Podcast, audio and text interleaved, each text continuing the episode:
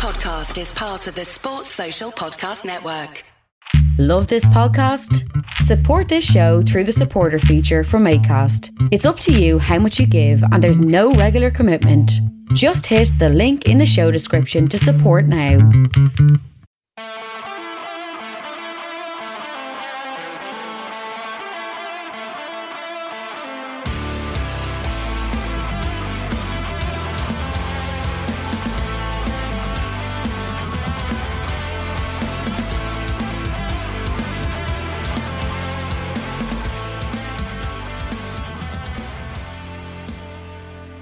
What's good, boys and girls? Two Footed Podcast on Tuesday, the 24th of May, brought to you by EPLindex.com and our presenting sponsor, Liberty Shield. Liberty Shield is a VPN provider. A virtual privacy network allows you to go online, change your location, access things you're geo blocked from, while also keeping your data safe. Check out libertyshield.com and use the code EPL25, EPL25 to get 25% off the hardware or software packages. The software package is instant download to your devices, get using straight away. The hardware package is a router sent out to you, shipping worldwide. Get using, get watching, and keep that data safe. We're also brought to you by Home of Hopcroft, a giftware and homeware company located in Scotland but shipping worldwide. Check out homeofhopcroft.co.uk. And finally, do check out the EPL Index and Anfield Index shops which you can find on Etsy. Use the codes EPL10 or RED10 to get 10% off your merchandise needs at checkout. Radio, folks, uh, it is a Tuesday. Not anything happening, of course, because the season is over. So today we're going to be handing out some grades, picking some teams of the season, and having a little look at the England squad, which has just been announced. So Let's jump in. We'll start at the top. We'll start with Manchester City. It has to be an A. You've won the Premier League title. It has to be an A. There's no other way around it. We're basing this solely on domestic football, not taking into account anything in Europe. It has to be an A for Manchester City. A fourth title in five years for Pep Guardiola, a sixth title of the Premier League era for City this has been their decade, and they show no signs of slowing up. They've got Erling Haaland to come. It's an exciting time to be a Manchester City fan. For Liverpool, it's also an A. Second in the league, 92 points, only one off City, won both domestic cups. It can be nothing other than an A. This has been an outsta- excuse me, an outstanding season for Liverpool. They carried hopes of a domestic treble to the final day of the Premier League season. They carried hopes of an unprecedented quadruple to the final day. The level of consistency that requires is unlike anything we've ever seen. Nobody has ever done that before. And you can scoff and laugh at the fact that Liverpool didn't win the title all you want. The bottom line is your club never got that far with a quadruple. Nobody ever has before. It's a great achievement. They obviously have to finish off the Champions League side of things on Saturday in Paris. But from a domestic point of view, to get 92 points, finish one off the top, and win both cups, that's an A season without question. Chelsea, this is a more difficult one because they did get to two cup finals. They lost both of them on penalties. It's still impressive to get to two cup finals. But to finish 19 points off the top of the league, that's where you really have to knock them down. This Chelsea side should have been good enough to challenge for the Premier League title. They should have been good enough to at least bring a title challenge into April. But that wasn't the case for them this season they'll be disappointed. They've got a lot of work to do this summer. We know Rudiger's going. We know Christensen is going. There will be others who leave as well. We know the Abramovich era has come to an end. We may see a Chelsea team that's more likable in the future if they start to promote from their own academy. I've been over the academy names before. They could have put together an outstanding team from their own academy over the last few years, one that may well be as good, if not better, than what they currently have after spending all the money. Todd Boehly and his group are going to bring a new approach to Chelsea, one that's more analytics based, one that's more sustainable, one that requires the club to operate within their own means and not rely on a sugar daddy to constantly bail them out. It'll be the first time since at, at least the 70s that Chelsea will have been a financially viable organization think about that 50 years of Chelsea running at a loss. That's something that needs to change and it will change under these new owners. And I think there will be more focus on the academy. I think they'll rein back in the spending, they'll bring that wage bill right the way down, and they'll try and build back better. For this season, though, I think it's a C. I do. I think when you finish 19 points off the top, when you're carrying that level of expectation, like put it this way if Roman wasn't going, if this hadn't happened, I think Thomas Tuchel will be fired this summer. I think that will be the outcome. Because Roman's standards and his demands and expectations were so high now, I wouldn't sack Tuchel. I think he's an excellent manager, but I think Roman would because he sacked managers for less. And it doesn't matter that he won the Champions League last year. He sacked Roberto Di Matteo five months after he won the Champions League. He sacked Andre Villas-Boas seven months after giving him a 35 million pound contract and paying a 30, 13 million pound buyout for him. I think he'd sack him. But I'm going to go with a C for Chelsea on this season. For Tottenham, it's a B. Their fans will feel like it's an A, and in many ways, maybe it should be. They've gotten back into top four. They have finished there above Arsenal, which I think is a little added bonus for them. But we have to base this on the entire season. The fact is, they lost 11 games. They lost a lot of poor games. They were inconsistent for large stretches, even under Antonio Conte. A big part of that, obviously, was Harry Kane deciding to not bother playing until Christmas time.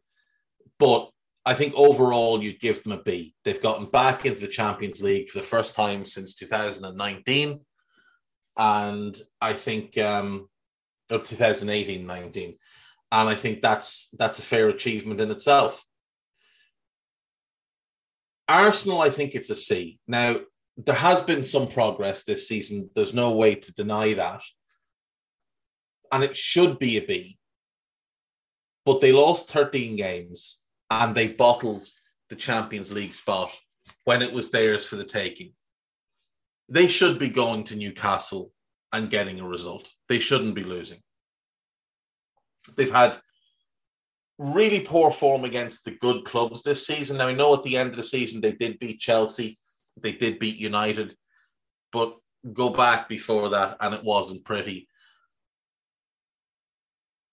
They represented something of a flat track bully this season. There was a distinct lack of ability to come from behind. They showed very little fight, very little determination. There was very little leadership in the team, no real direction. I think a lot of that goes on Arteta. Uh, he seemed to move out a lot of the stronger characters out of the team, uh, which is funnily enough, I think it was Patrice Evra said that Pep doesn't like powerful characters. I think that's inaccurate regarding Pep. I think it's very accurate regarding Arteta. It's not something you can massively blame him for because he's a young manager trying to prove himself. He doesn't want to be shouted down by you know senior players in the dressing room he'd prefer to have a dressing room. He can control that bit more. But my biggest issue with them this season was when I saw them play with a week's rest and a week to prepare, they looked really good as long as things went to plan, as long as they went in front and stayed in front. When they went behind, they struggled. And when they played on shortened rest and didn't have that extra time to prepare for games, they really didn't look like a cohesive unit what are they going to look like next season when they've got Europa League into the mix? I think it's going to be disappointing for them. So I'm going to go for a C. Uh, for United, look, they finished sixth. but they bought Varane, Sancho, and Cristiano Ronaldo in the summer. They were touted as title, not favorites, but contenders. This is the worst season they've had in the Premier League. I think this is an F season. I think this is an F season. I think it's terrible for them. Uh, moving on to West Ham. Again, it's domestic only. I'm not factoring in European competition here. But I think for West Ham to finish in the top seven again, for West Ham to get European competition again, I think that's a really progressive season for them. I think they've shown they can consolidate the form they've displayed last year, being able to do it while also carrying on a European campaign is very impressive to me, especially with that smaller squad. And it was that smaller squad that cost them a higher finish in the season. There's no way Arsenal have been 13 points better than West Ham over the course of the season. There's absolutely no way Manchester United have been better than West Ham over the course of the season. But West Ham's smaller squad caught up with them and they lost some games that they really shouldn't have. It is 14 defeats on the season. So I'm going to go for a B minus here because I, I am still impressed by what they've accomplished this season. I am still impressed by the fact that West Ham have not just you know had that one season last year of getting European football and then falling off as we've seen other teams do in the past. They've proven it wasn't a flash in the pan. I think they're going to get even better next season. I can see already the types of moves they're looking to make to consolidate what they have and be able to push on two fronts. I'm making them my favorites already to win the Conference League next season.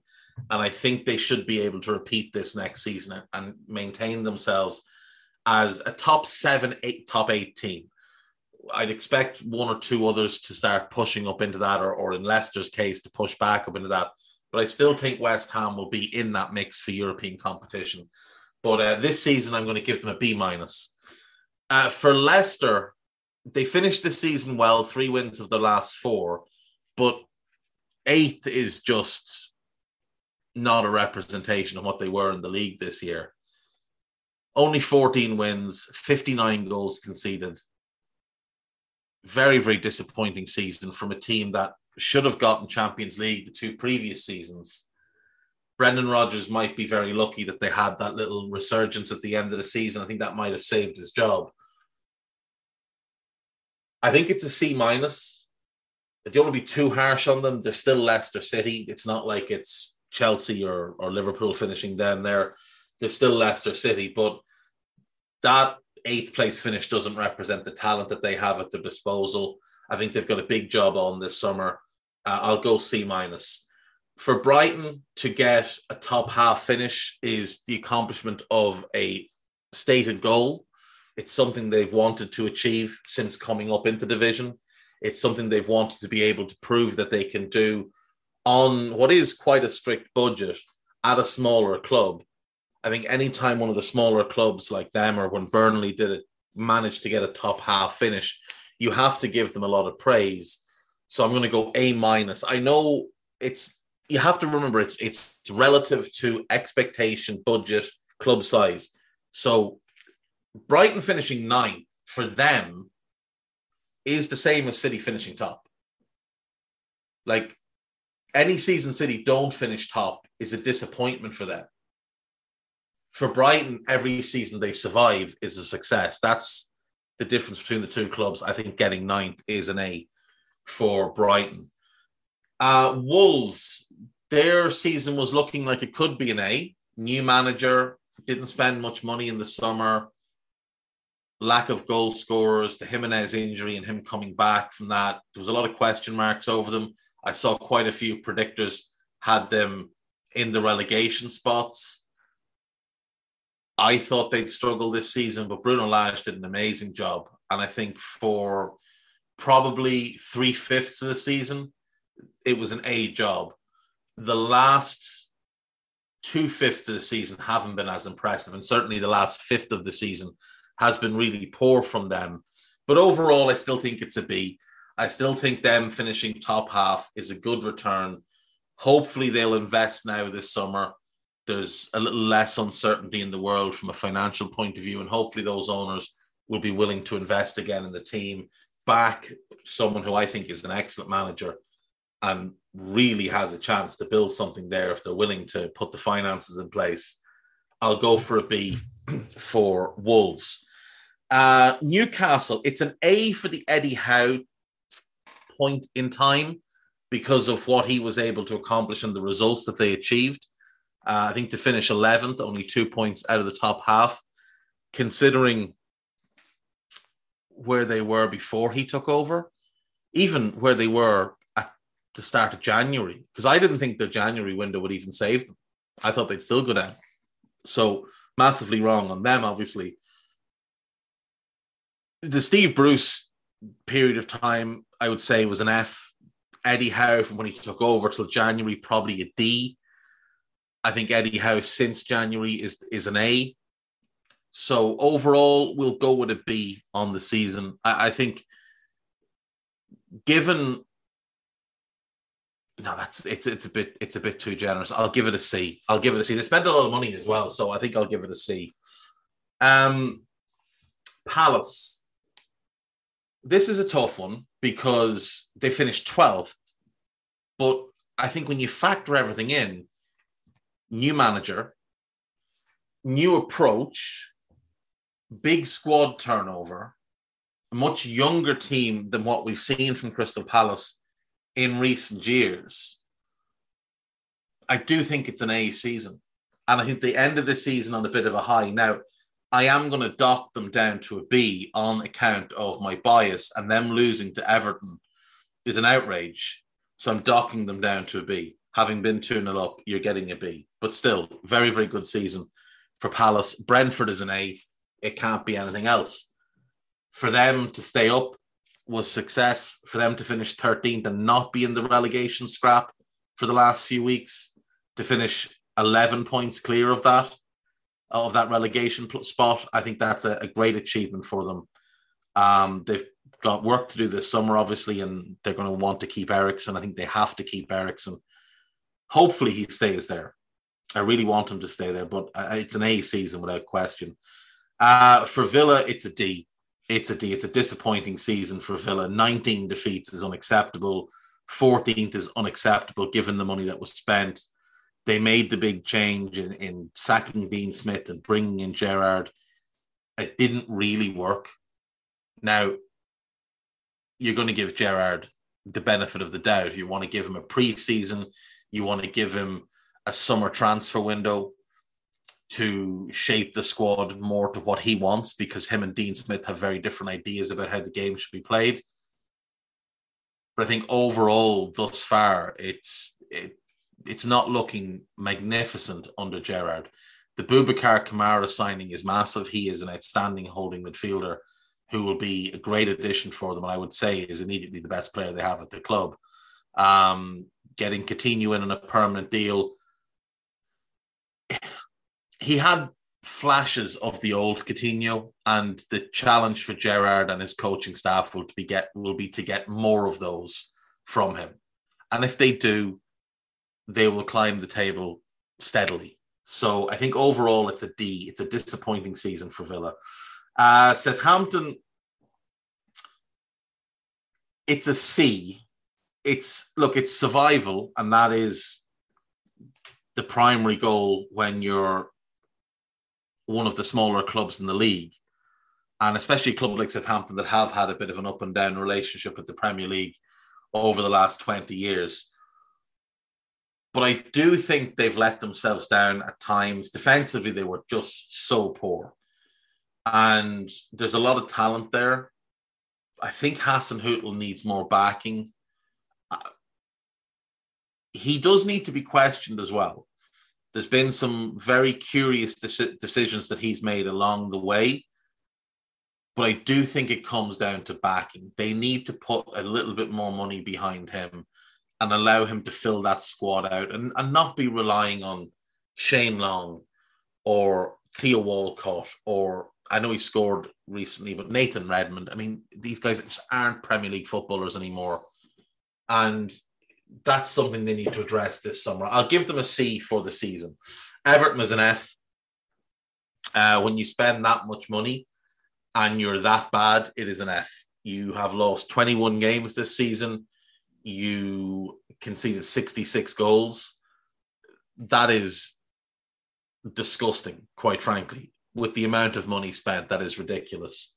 Uh, massive failures all round at Everton and more pain incoming by the sounds of things. This Burnley lawsuit doesn't sound like it's going to go away. It sounds like it's just going to ramp up, and they are facing a penalty, uh, a points deduction to start next season. There's also the likelihood that Richarlison and Calvert Lewin leave, and they probably won't be able to spend much of that money because they may get a transfer embargo from the Premier League as well because of their financial wrongdoings. So it's an F for Everton, and there's probably a bit more pain to come. Uh, Leeds, I, I don't even know how to judge this one because they stayed up. So, you know, second season syndrome, syndrome, absolutely a real thing. They look dead and buried at different points in the year. They've had horrific luck with injuries but the product on the field was terrible. They lost 18 games. They conceded 79 goals. To concede 79 goals and stay in the division is miraculous, but also appalling. If you're conceding more than two goals per game, something is drastically wrong with your football club. But they did stay in the division, and that was the only thing that mattered to them it's not like an Everton situation where Everton have never been relegated from the Premier League. It's not like an Aston Villa situation where they're in year three and they've spent a ton of money. Now, Leeds have spent a significant amount of money, but not to the level of Villa, and they don't have the level of expectation of Villa, and they're also a year behind Villa in that development. Last season, they obviously finished comfortably clear. They finished in ninth last season. It was an outstanding year for them. This season, they have gone backwards.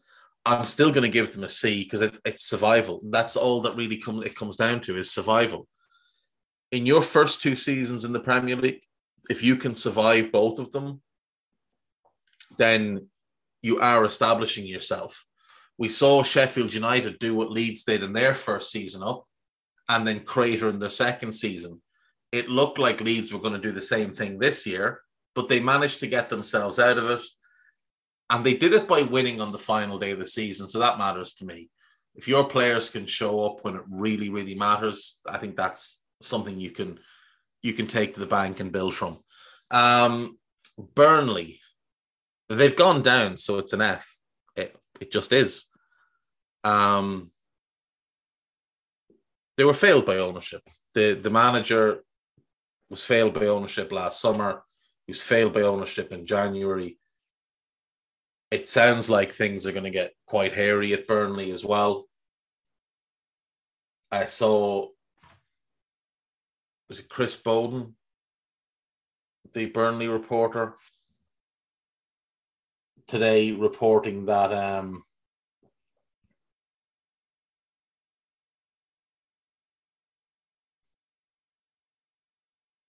reporting that the the new ownership. I want to find this tweet. Um, did an interview where they talked about how they bought the club and basically made themselves out as if they were the smartest guys in the room. Where is this now?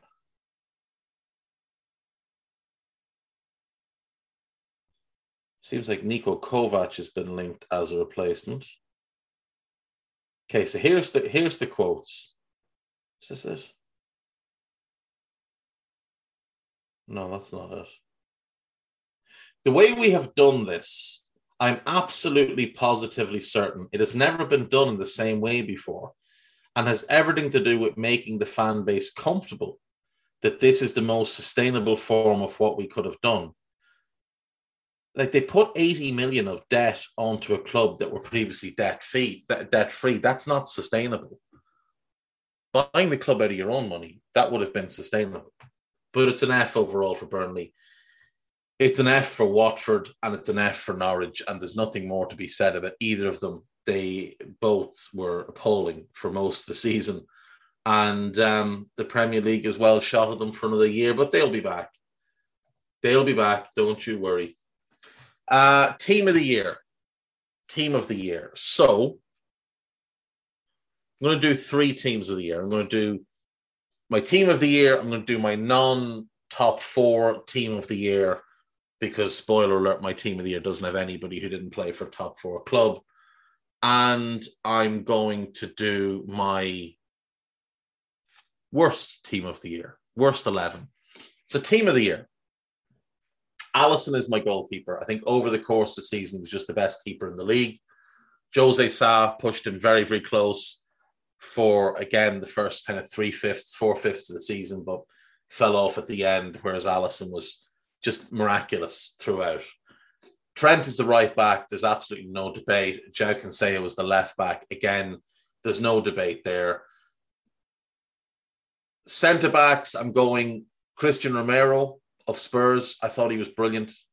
I thought he was absolutely outstanding for them. And Virgil van Dijk, who returning from an ACL tear was the best defender in the league by a considerable distance, re-establishing himself as the best defender in the world, and is likely to be even better next season. You know, because that's a two-year injury really to get back to your best level. Uh, in midfield, I'm going all Manchester City. I'm going De Bruyne, I'm going Rodri, and I'm going Bernardo Silva. I, I don't actually think it's debatable.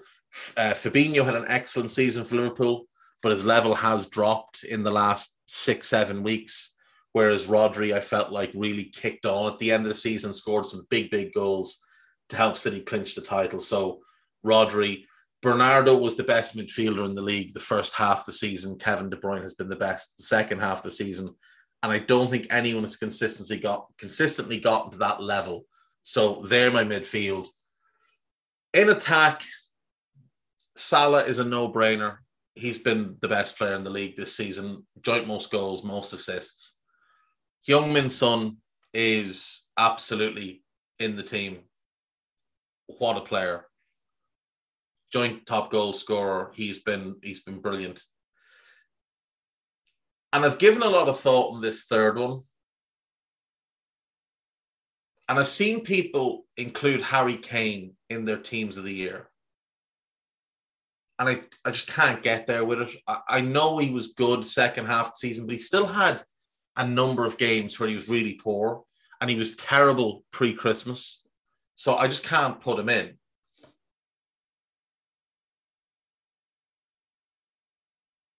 I can't get there with Mason Mount either. Now he is a midfielder, though he played in Chelsea's front three.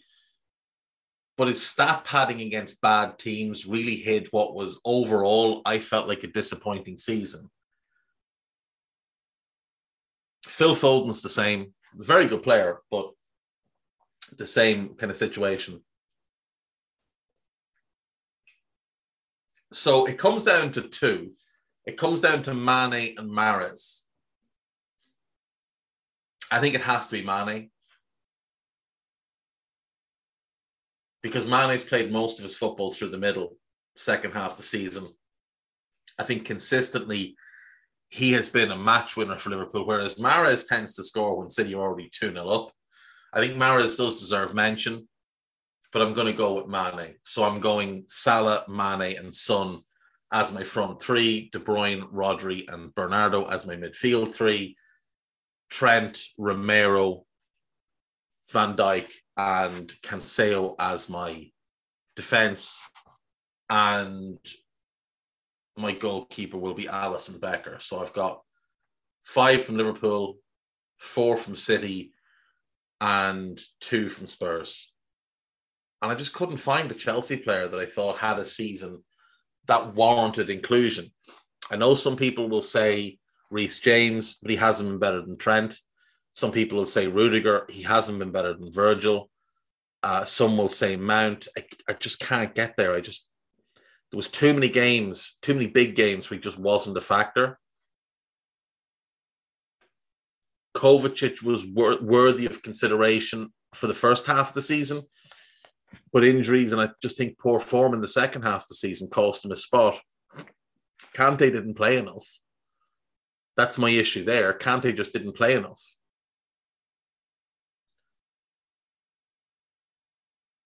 And there was nobody outside of the top four that I felt warranted being in over the players in my team of the year. So that's my team of the year.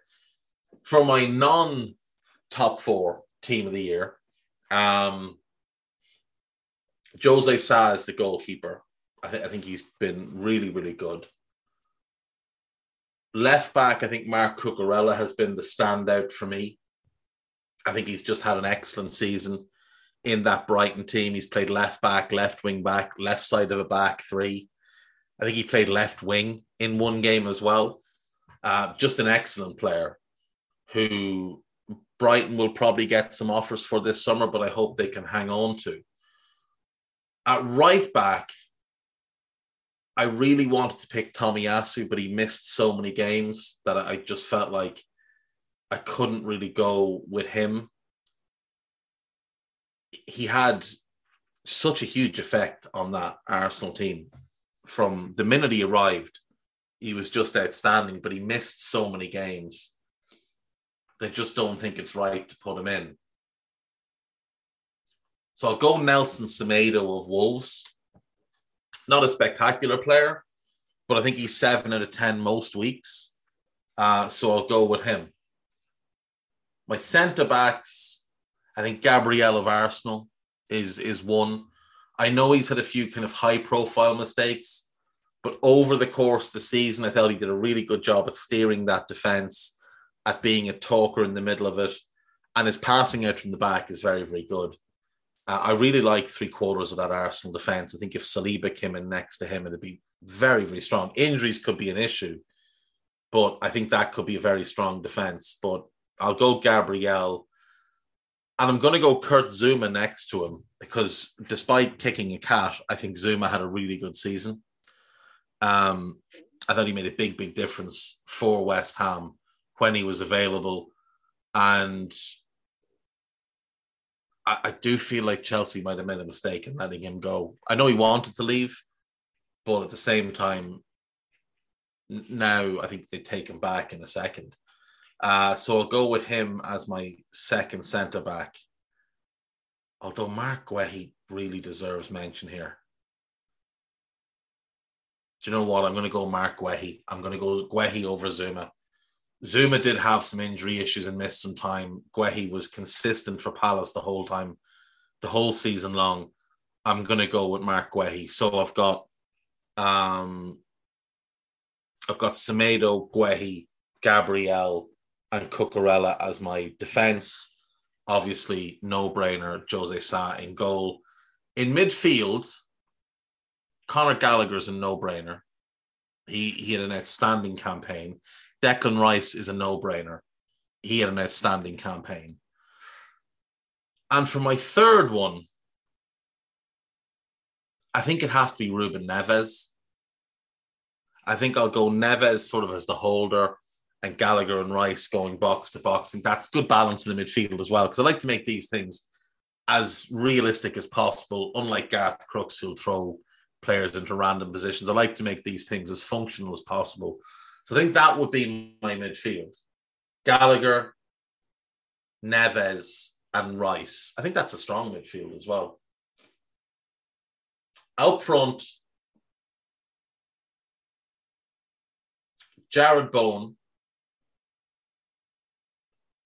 I'm not a big fan, but he's had a very good season. I think you have to include him.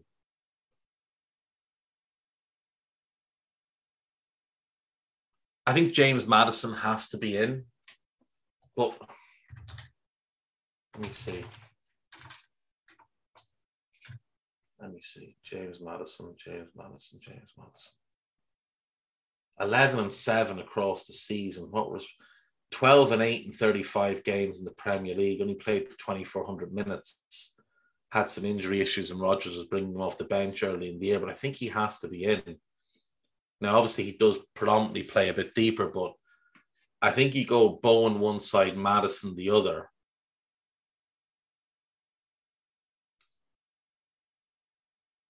And for my number nine, I'm going to go Ivan Toney. Because I feel like without him, Brentford would have been extremely easy to play against.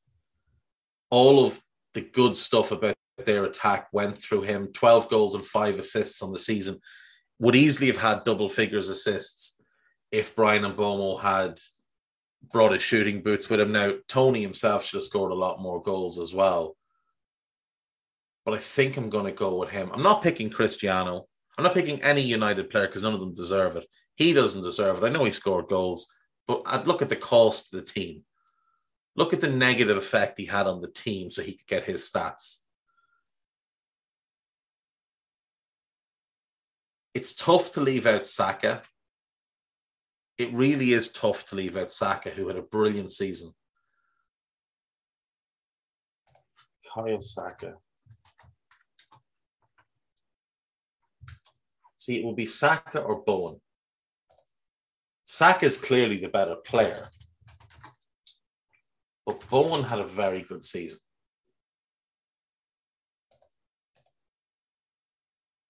Saka had 11 and 7 in just under 3,000 minutes. Bowen had 12, 12 and 12 in one minute less. It has to be Jarrod Bowen.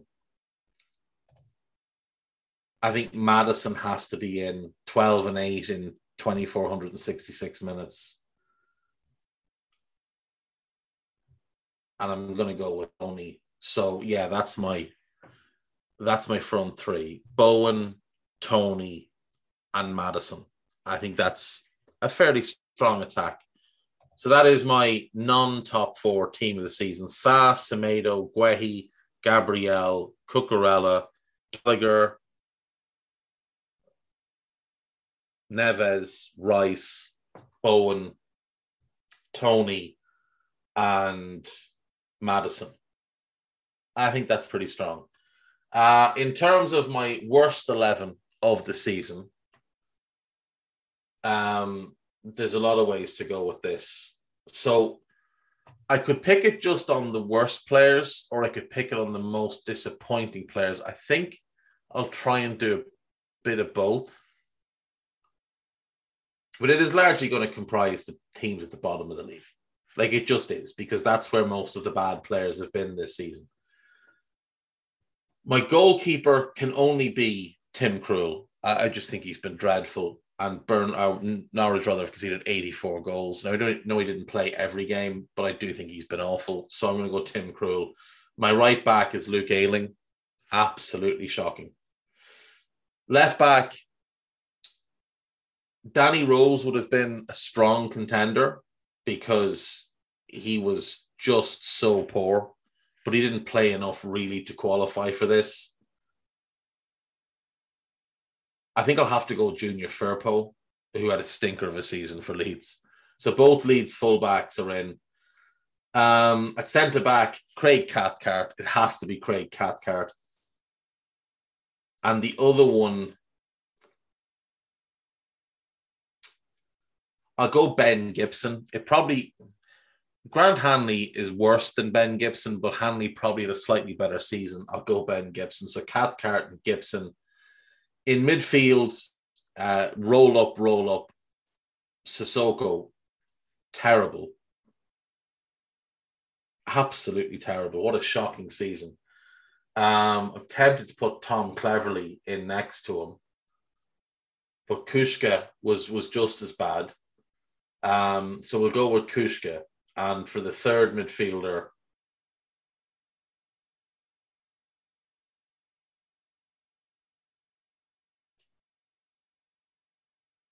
I think we'll go Allan. I think we'll go Allan. He had a really bad season, easily the worst of his career. So we'll go with Allan. Michael Keane probably deserves a nod at centre back, to be fair. We'll go Michael Keane over Ben Gibson. So Cathcart and Keane as the centre backs, Allan in central midfield, um, next to the two Watford boys. Up front, I mean, I mean, Chris Wood had a shocker of a season. Even when he went to Newcastle, he had a shocker of a season. And this is someone that's actually a decent player. Uh, five goals in 38 games. It is Chris Wood is the striker. and playing either side of him.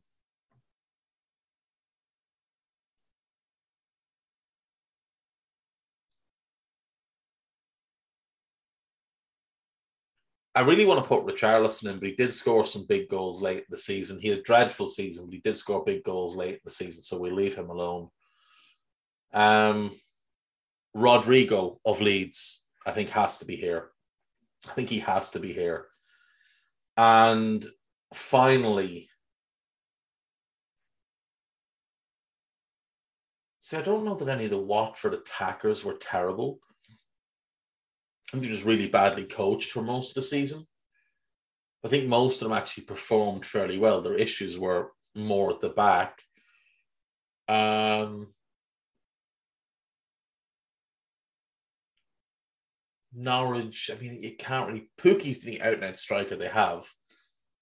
Sargent, Tzolis, they, they're all very young. I thought Rashica did okay at times. Burnley. And Ashley Barnes had a bad season, but he was injured so much that it's harsh on him.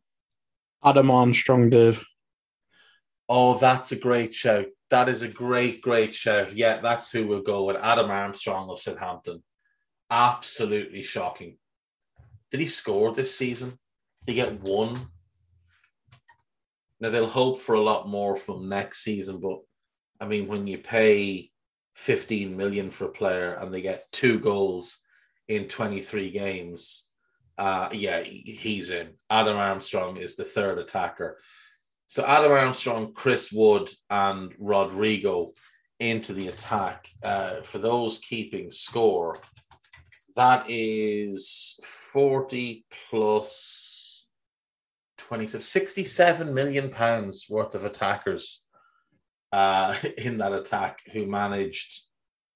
Well, to be fair, Rodrigo got six goals, but so many poor performances. Uh, they managed 11 goals between them. So, you know, a nice return on the 67 million. Um, so that is my worst 11 of the year. And with that, we'll take a break. When we come back, we'll have a look at the England squad. We'll do the gossip and we're done. See you in a sec.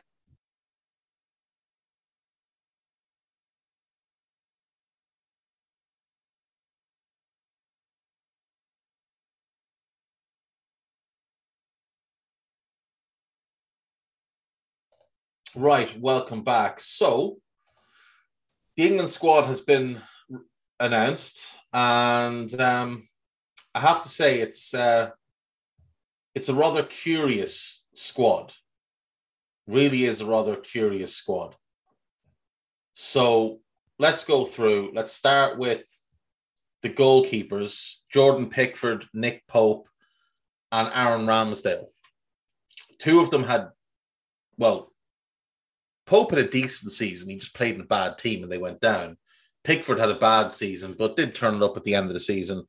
And Ramsdale, obviously, you know, kind of all fur coat, no knickers type of goalkeeper, but it did okay. Did okay. So yeah, no real issue with the goalkeepers. Dean Henderson hasn't played enough, so there's nobody else really to put into that mix. In defense, he has picked the following right backs: Trent Alexander-Arnold, Reece James, James Justin, Kieran Trippier, and Kyle Walker. Five right backs. He's picked the following centre backs Conor Coady, Mark Guehi, Harry Maguire, John Stones, Fikayo Tomori, and Ben White. And he hasn't picked any left backs at all. Not one. Not a single left back. Now, Ben Chilwell is back from injury. He's fit enough to play for Chelsea, so he's fit enough to play for England. But he's not in the squad. Uh, Luke Shaw is injured. But Aaron Cresswell could have got a call. Luke Thomas could have got a call. Tyrick Mitchell could have got a call. But instead, he picked five right backs. Now, I know James Justin has played at Rico Henry. Yeah, absolutely. Rico Henry could have got a call. Um, Matt Targett could have got a call. He had a really good second half of the season. Um, I know James Justin has played quite a bit of left back in his career, but he is a right back. Um, he's also not played a huge amount this past season, only 13 games in the Premier League, not all of them starts. Now, there's no bigger fan or promoter of James Justin propaganda than me, but that call seems a little bit strange. Um, Trent had a great season. Coady had a good season. Guehi had a very good season. James, Reece James had a good season. Justin, uh, a mixed season as he worked his way back from a torn ACL. But Harry Maguire had a terrible season. John Stones can't get in City's best 11. Tomori had a great season. Kieran Trippier missed most of the second half of the season. Kyle Walker is injured. And Ben White is. He's Ben White. Uh, I, I think that defensive group is just poor from, from Southgate. In midfield, he went Bellingham, Gallagher, Mount, Phillips, Rice, and Ward Prowse. Uh, no Henderson is a bit of a surprise, but is warranted. He hasn't had a good season. Now, he did say he spoke to him and um, I don't need to know any more about him. So apparently he needs to know something about these players, uh, which is why he's picked them. He, he didn't pick Tyrone Mings, which is uh, you know, a good call. Uh, thankfully enough, he's finally left Mings out. But expect Mings back in the next squad, despite the fact that Tomori has been monstrous for for Milan and should actually be starting for England. Um, yeah, the midfield group is strong. There's nobody really that seems like they're missing who deserves to be in. James Maddison, perhaps you could make the case uh, but he's not really a he's not really a Southgate type of midfielder. Um, the attackers then he's gone Tammy Abraham, Jarrod Bowen, Phil Foden, Jack Grealish, Harry Kane, Bukayo Saka, and Raheem Sterling. No Calvert Lewin, a bit of a surprise. But I do think he's got mostly the right group. Kane for sure, Tammy for sure, Saka and Bowen, Sterling and Foden, and Grealish. Uh, I mean, how is Maddison not in over Grealish? Uh, how is that something that's happened this season? Maddison's had a really good season. Grealish had a really poor season. They play similar enough positions, similar enough styles. If you're picking Grealish, you should have picked Maddison. So that should have been Maddison's spot there. Um, but you know, Southgate is just a a strange individual. We'll finish up with the gossip. Overall, overall, not an overly offensive squad, but the lack of left backs, the inclusion of players that have had bad seasons and players that can't get in their own club's first team uh, is a bit bizarre. It is a bit bizarre, but you know, always a heavy bias towards the big English clubs from Southgate. Maybe it's because he didn't get to play for any of them. I played for Villa. That's the biggest club he played for. Um, we'll do the gossip. Real Madrid want to sign Raheem Sterling after being snubbed by Kylian Mbappe. Makes sense. If, if he does want to leave, he'd certainly fit in well on the right side of their attack. Mbappe says he spoke to Liverpool over a potential transfer before deciding to stay with French champions PSG. He has a relationship with Klopp that dates back to when he was at Monaco and Liverpool tried to sign him then. I think they've just always sort of kept in contact. I wouldn't imagine Liverpool were ever seriously in the mix to sign him this time, but I would say him and Klopp probably had a conversation. Uh, Leeds and England midfielder Kalvin Phillips has emerged as Manchester City's top summer target as they look to replace Fernandinho. I mean, he's a very, very good player. I, I do sort of expect him to stay at Leeds now, though. Tottenham will rival Arsenal to sign Gabriel Jesus. They've been looking for a backup nine for a long time. He can play there, he can play wide. So he'd make sense as a squad addition for them. Uh, Tottenham are closing in on signing Fraser Forster on a free transfer. If he's your third choice keeper, it's fine. Anything more than that is too much. Erik Ten Hag has made it clear that he wants Cristiano Ronaldo to remain for another season. I mean, you might as well get your excuses in early. That's all I can really say there. Um, Leicester and Belgium midfielder Youri Tielemans is one of Mikel Arteta's top targets. We had that yesterday. Arsenal will try to sell as many as seven first team players. The, the best of luck to them. Um, they're going to have such a small squad, and they're going to need to bring in so many new players. It will be ridiculous. Leeds are set to sign Brendan Aaronson. We know that one. Juventus have stepped up their attempts to sign Gabriel from Arsenal. News today, he's not going anywhere. Luciano Spalletti says the club cannot afford to sell Kalidou Koulibaly. I do think he's going to end up at Chelsea. I think he might be their splash this summer. Um, Patrick Vieira says Crystal Palace would love to bring Conor Gallagher back. I'd imagine they would. Marcus Alonso will ask to leave Chelsea. He is in agreement in place with Barcelona. Everton and Leicester want to sign James Tarkowski. So do West Ham and I believe Villa. Uh, Everton have offered him 120,000 a week. If he's any sense, he says no. Newcastle are monitoring Renan Lodi. I mean, this one's been linked for a while, so it wouldn't surprise me. Andreas Christensen will be announced the Barcelona player in the next few days. Makes sense. Very good signing for them on a free transfer. Uh, Christian Eriksen has been approached by three Premier League clubs with his contract at Brentford set to end. I really hope he stays there. David Moyes has hinted us at a significant summer overhaul despite their encouraging season. That's not really what he hinted at. He more hinted at you know doing quite a bit of business and getting a number of players in, but you do you. Uh, we'll leave it at that for today, folks. Thank you as always for listening. I will see you tomorrow. Take care of yourselves. Bye bye.